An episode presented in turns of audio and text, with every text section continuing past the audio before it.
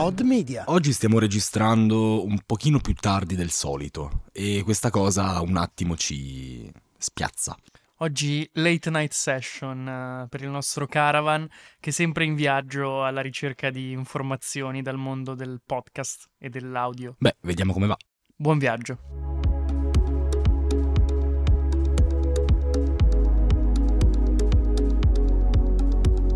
Ciao, questo è Caravan. Una rassegna settimanale di notizie dal mondo del podcast selezionate per voi da Odd Media.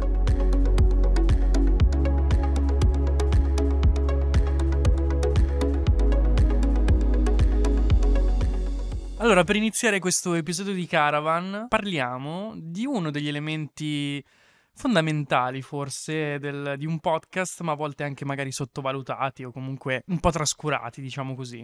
Sì, perché um, tutti quanti pensano al podcast solo come un audio. Beh, sappiate tutti quanti che non è così. Beh, insomma, si tratta di un file audio, però per produrre un podcast bisogna avere a che fare con diverse figure professionali, perché eh, c'è bisogno di più cose per confezionare un prodotto finito. In questo caso parliamo della cover art. Questo spunto ce lo fornisce come al solito la newsletter di Pacific Content, a cui vi invitiamo a iscrivervi. La cosa interessante è che dà proprio un elenco, un bullet di bullet points in cui sostanzialmente spiega uh, cosa bisogna fare, cosa un podcaster o un podcast producer o un'agenzia dovrebbe fare per avere una cover art che sia all'altezza. Innanzitutto suggeriscono di iniziare presto perché um, come tutti i lavori creativi anche l'avere a che fare con um, una cover di un podcast uh, può richiedere diverso tempo e quindi non sottovalutare questo impegno. Uh, la seconda cosa è rivolgersi a un professionista perché come voi che fate audio, anche qualcuno che si occupa di grafica è un professionista e va cercato, quindi non fate da voi se non siete, se non siete capaci. Um, prendetevi uh, dei rischi creativi, questo è il terzo punto, cioè cercate di fare in modo che la vostra cover sia riconoscibile, perché comunque nei feed delle varie piattaforme il colpo d'occhio è importante per l'utente. Il quarto bullet point sarebbe quello di creare un sistema, cioè in un certo modo dare una ricorsività alle vostre grafiche affinché si capisca che facciano parte di un unico progetto, quindi zero dispersioni, dritti al punto, è il vostro podcast e ha le grafiche fatte così. Come ultimo punto partono dall'inizio, cioè non state a spaccarvi la testa perché la grafica innanzitutto nei feed delle piattaforme è rimpicciolita, quindi rischiereste di fare del lavoro per nulla e in secondo luogo andate all'essenza del vostro podcast, cioè cosa raccontate, cosa volete raccontare, sappiatelo, scrivetelo e fate in modo che la vostra grafica comunichi proprio quello. Seconda notizia, uh, abbiamo a che fare con un'azienda di cui abbiamo parlato qualche puntata fa, cioè Audacy, uh, che ha rilasciato ancora una volta un contenuto molto interessante che non ci esimiamo dal raccontarvi. È il momento del report, ormai è la nostra passione. Questa volta i compagnoni di Audacy hanno intervistato marketer, responsabili di agenzie e esperti del settore sulla sicurezza e l'adeguatezza dei marchi nei podcast e non solo hanno condotto un sondaggio anche su 6.000 ascoltatori di podcast, scoprendo che mh, mm, ciò che i marketer a volte considerano rischioso in realtà offre agli inserzionisti l'opportunità di entrare in contatto con ascoltatori ascoltatori molto coinvolti. Entriamo nel dettaglio, anche qui c'è una, una breve lista di, di, cose che sono un po' unexpected. La prima è che cose che gli inserzionisti considerano controverse non sono sempre viste come tali dagli ascoltatori dei podcast. Penso ad esempio alla news che abbiamo commentato qualche settimana fa di uh, Homemade uh, e di questo episodio iniziale della serie che iniziava ah, con, sì. uh, che iniziava con una storia di discriminazione razziale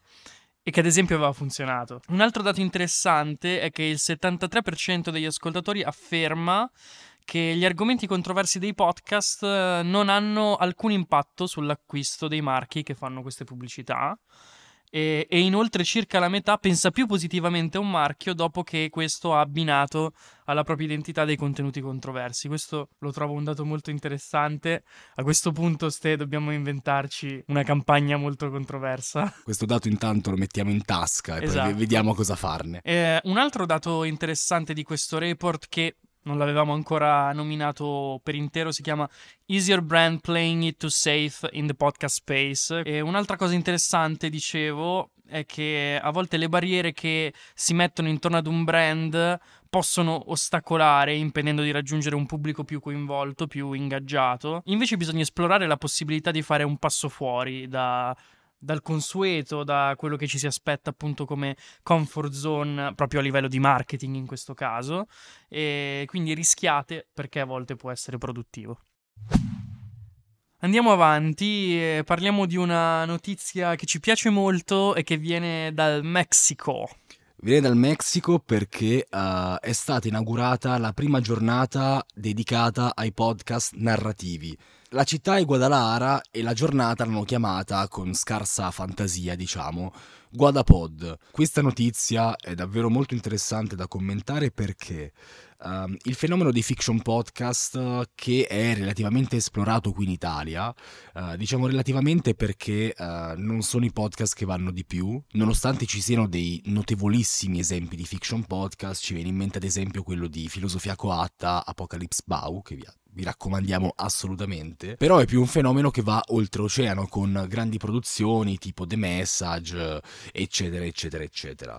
Il fatto che uh, in Messico si siano inventati questa giornata ci dà l'opportunità di fare un mini rilancio, Matti. Perché no?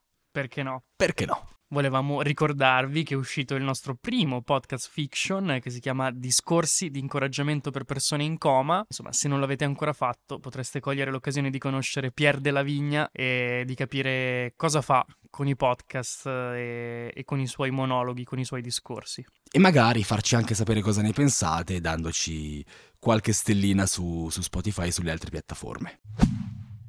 Quarta notizia, passiamo a un altro aspetto interessante legato al mondo del podcast. Ne abbiamo parlato qualche puntata fa e riguarda gli eventi. Sì, è uscito questo articolo su PodPod ehm, scritto da Rim Macari che è una podcaster appunto e parla di come sfruttare al massimo uh, gli eventi live uh, relativi ai podcast, quindi le fiere, diciamo i festival. Parla appunto del, della sua esperienza, del, degli eventi a cui partecipa, parla di uh, Yab UK Podcast, e Wondery Global, quindi eventi anche di Sony Music, cose abbastanza grandi, ovviamente in, in, Inghilterra. Lei, essendo giornalista, ha diversi contatti, no? E quindi è più facile uh, avere accesso a mh, podcaster, creatori, produttori, addetti di marketing, inserzionisti. Però invece dice per uh, chi si approccia da amatore al podcast e appunto va a questi eventi magari a volte più difficile.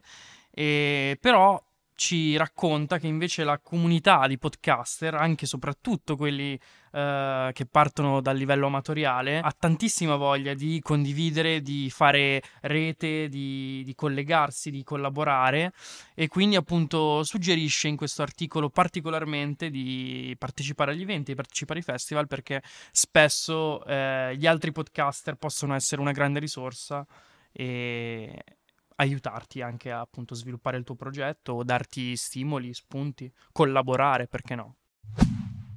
Vabbè, dicevamo prima che insomma questa non è proprio una late night uh, rec, però insomma l'orario si avvicina, la fame è tanta, perché non chiudere con una notizia che parla di fast food? Faccio finta di non aver sentito e passiamo alla quinta notizia, ovvero uh, è in crescita negli Stati Uniti uh, il numero di podcast prodotti dalle catene di fast food e di alimentari. Questa cosa per, uh, per chi si informa sul mondo dei podcast e del digital audio in generale non dovrebbe essere una sorpresa perché ci ricordiamo tutti quanti che un paio di anni fa era uscito The Sauce per McDonald's, uh, questo podcast uh, a metà tra il fiction e il true crime investigativo che uh, si occupava appunto di investigare sul perché un dato carico di salsa speciale annunciata da McDonald's non fosse mai arrivata ai suoi clienti, dando quindi lo spunto per appunto scriverci un podcast divertente e interessante che vi consigliamo di ascoltare. Come nota di colore a questa notizia, riportiamo l'esempio di Starbucks che ha un podcast tutto suo chiamato The Starbucks Daily, che è una guida audio per accompagnare i clienti di Starbucks a un acquisto più consapevole. Sì, più che a guidare le loro scelte di consumo, ad aiutarli anche nella, nella user experience uh, durante l'acquisto sul, sulla app, una sorta di assistente quasi. Ok, siamo arrivati alla quinta puntata di Caravan, uh, ci siamo divertiti, speriamo che le notizie che abbiamo trattato vi abbiano mm, appassionato, vi siano risultate interessanti e... Se volete approfondirle eh, potete farlo sui nostri canali social dove spesso e volentieri insomma ci sono delle chicchette in più, quindi seguiteci su Instagram, su LinkedIn, in particolare approfondiamo con qualche articolo. Mi raccomando, mettete qualche stellina a questo podcast se vi è piaciuto. E parlatene con, con le altre persone perché ci aiutate, ci date una grande mano per crescere. E alla prossima allora. Ciao!